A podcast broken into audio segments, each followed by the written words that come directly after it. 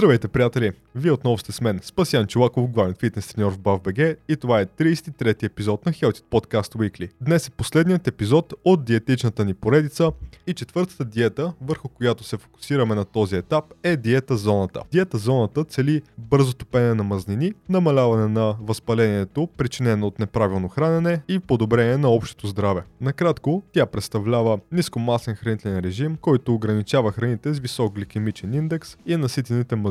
Също така, тук съществува елемент на структурирано хранене, т.е. всяка порция трябва да е с еднакво количество и съотношение на макронутриентите. Създателят е доктор Бари Сиърс, който я е разработил след като е загубил членове на семейството си поради инфаркти и е почувствал, че е изложен на риск, освен ако не намери начин да се бори с него. Вследствие на това, той написва книгата Влез в зоната, която популяризира този вид хранене. Идеята за зоновата диета е, че може да се контролират хормоните, отделени чрез хранене, като се балансира количеството макронутриенти, с които се храним. Авторът ти твърди, че е открил оптималното съотношение на макронутриенти и хранителни вещества, за да влезем в зоната, а именно състояние на повишено здраве и енергия. И тук ще вметна само, че в момента нашата книга Интуитивно хранене, живот без диети е намалена на 16,90 за кратък период от време, така че може да се възползвате от офертата. Ако не сте чували за книгата ни, в нея говорим много за различните методологии на хранене и разбиваме доста популярни твърдения, които е доказано, че са просто митове. Също така говорим за това как да улесним борбата с глада и да направим здравословното хранене по-лесно, без да се лишаваме и измъчваме или излишно. Ще сложим линк в описанието, където можете да си я поръчате. Храните, които ядем и техните макронутриенти наистина играят голяма роля в контролирането на голяма част от хормоните ни, като инсулина и андрогените. Хормоните ни също така влияят и на възпалението и общото ни здраве. Авторът е доктор по биохимия, който е направил научна статия за неговия хранителен режим. Но въпреки това този режим прави много амбициозни твърдения и обещания, много от които са недоказани или не напълно. този епизод ще си отговорим на въпроса дали този метод всъщност наистина работи или е само теория. И нека да започнем като разгледаме какво обещава диета зоната. Въпросният доктор Бари Сиърс твърди, че можем да изгаряме мазнини дори в съня си, без да чувстваме глад, като балансираме мазнините, въглехидратите и протеините, които ядем. И че всичко това се случва достигайки до състоянието на зоната. Поред него, в зоната ще се радвате на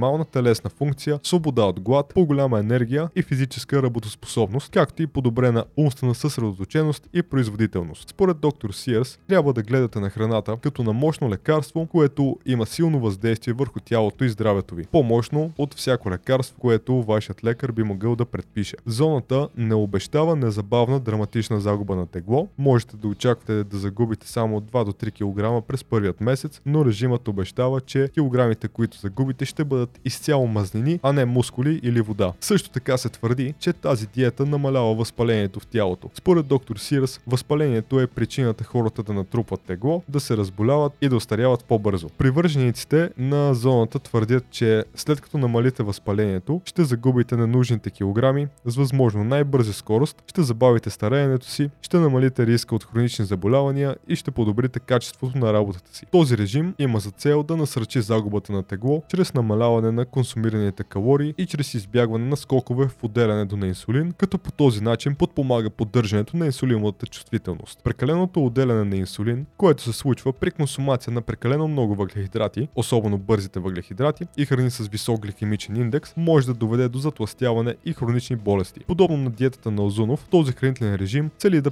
предотврати ефекта на инсулиновата резистентност. Диета зоната заявява, че е предназначена да поддържа тялото ви, да работи с пикова ефективност и да намали шансовете ви за развитие на опасни здравословни състояния, като сърдечни заболявания и рак. Накратко, зоната дава много амбициозни обещания, някои от ползите и са истински, но много от тях всъщност не са напълно реалистични, а само теория. Хубавото при нея е, че тя препоръчва голямо разнообразие от здравословни храни, което със сигурност ще подпомогне производството и регулацията на различни хормони, както и функционирането на различни системи в тялото ни. За съжаление, тя също елиминира някои храни, които са добри допълнения към здравословното хранене, включително продукти на зърнена основа и качествени животински източници на мазнини. Нека сега разгледаме какви ограничения налагат тази диета и как работи. При зоната получавате три главни хранения и две леки закуски на ден. Всяко хранене е комбинация от протеини с ниско съдържание на мазнини, като пиле без кожа, пуйка или риба. Също така въглехидрати, предимно плодове и зеленчуци и малко количество добри мазнини, като зехтин, бадеми или авокадо. Никой Някоя храна не е напълно забранена, но ако сте любител на калоричните храни, може да ви се стори, че свикването с този метод на хранене е много труден процес. Съотношението на макронутриентите е около 1 трета протеин, 2 трети въглехидрати и малко ненаситни мазнини. Зоната разчита на калорично ограничение, за да се постигне отслабване. Около 1500 калории при мъжете и 1200 при жените. Разбира се, цифрата тук зависи от теглото и активността на човека, но да кажем, че средностатистическият човек би успял да отслабне с такова количество. За да следвате зоновият режим, всяко хранене и лека закуска трябва да имат желаният баланс на макронутриенти, протеини, въглехидрати и мазнини, които на теория предизвикват благоприятен хормонален отговор. този режим първо трябва да определите общата си дневна нужда от протеин. Това количество протеин трябва да се разпределя равномерно през целия ден, така че всяко хранене, което ядете, да съдържа приблизително еднакво количество протеин. След това ще балансирате протеина си с въглехидратни храни. Отново всяко хранене и всяка закуска трябва да балансират протеините ви с въглехидрати, като съотношението е около една трета протеин към две трети въглехидрати. И накрая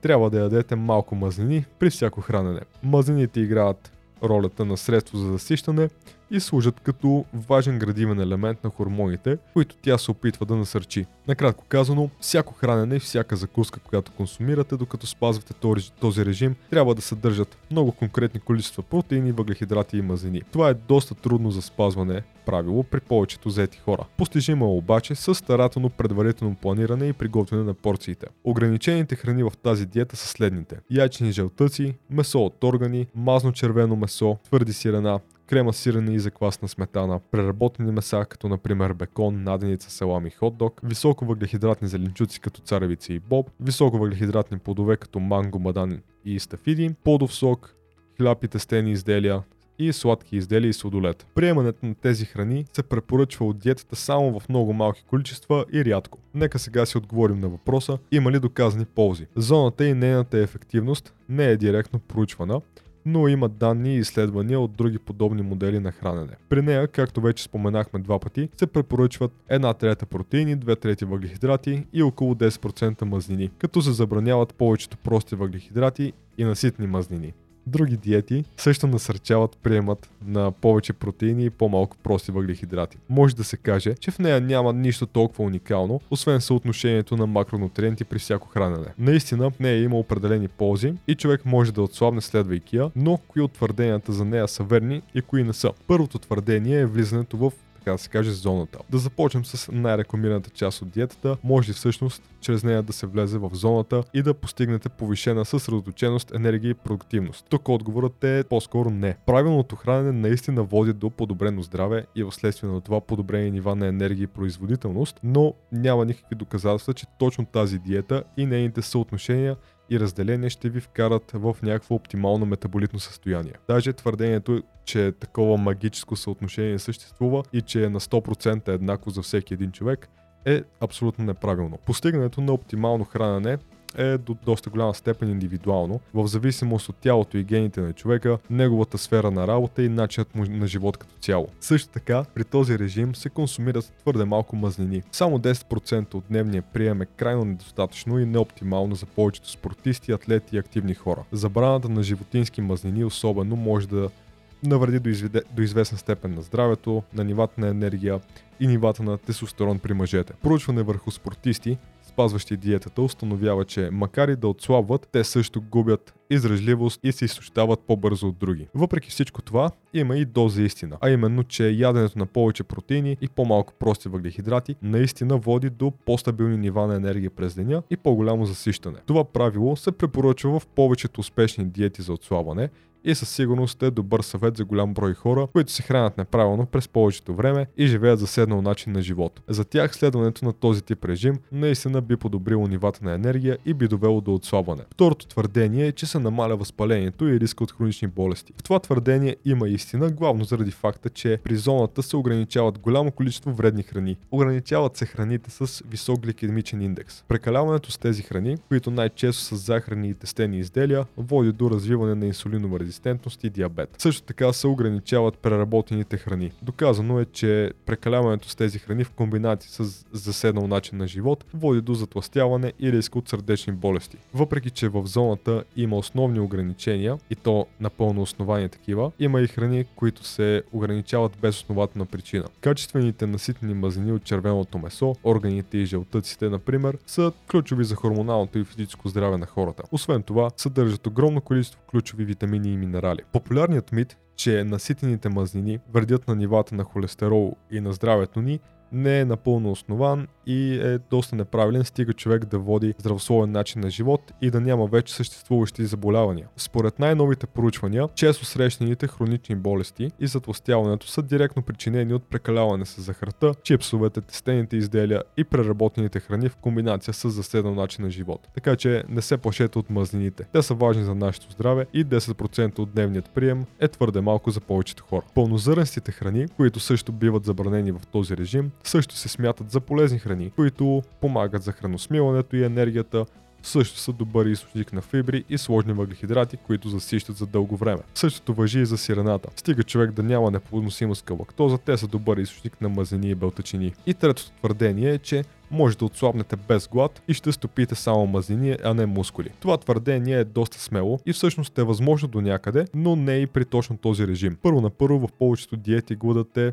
неизбежен, а ако говорим за следване на точно този режим, ще гладувате много повече от обикновено заради строгите ограничения върху мазнините и въглехидратите. Както вече казахме, тук не могат да се ядат храни като хляб, сирене, яйца и червено месо. Високото количество протеини в диетата, разбира се, може да ви засити за по-дълго време, но не е достатъчно за да компенсира всичко останало. Освен това, топенето на мазнини може да се случи само вследствие на калориен дефицит, чрез хранене и тренировки, докато човек отслабва вследствие на калориен дефицит, яденето на повече протеини запазва повече мускулна маса, но част от нея доста често може да се изгуби заедно с мазнините, особено при не толкова чести тренировки. Спазването на този режим с неговите високи ограничения със сигурност би довело до отслабване при повечето хора, дори без да си следят прекомерно много калориите. Но определено няма да се случи по лесен и магически начин, който е по-различен от другите диети. Нека за финал да самаризираме плюсовете и минусите на този вид диета. Плюсовете са, че този режим е сравнително добре балансиран в сравнение с храненето на средно средностатистическия човек. Препоръчва се яденето на много протеини, което е изключително добър съвет за здраве и за отслабване и запазване на мускулна маса. Също така се позволява сравнително голямо разнообразие от храни, режимът намаля риска от диабет и затластяване и подобрява чувствителността към инсулин и се елиминират повечето вредни храни. Минусите обаче са, че диетата е трудна за спазване. Може да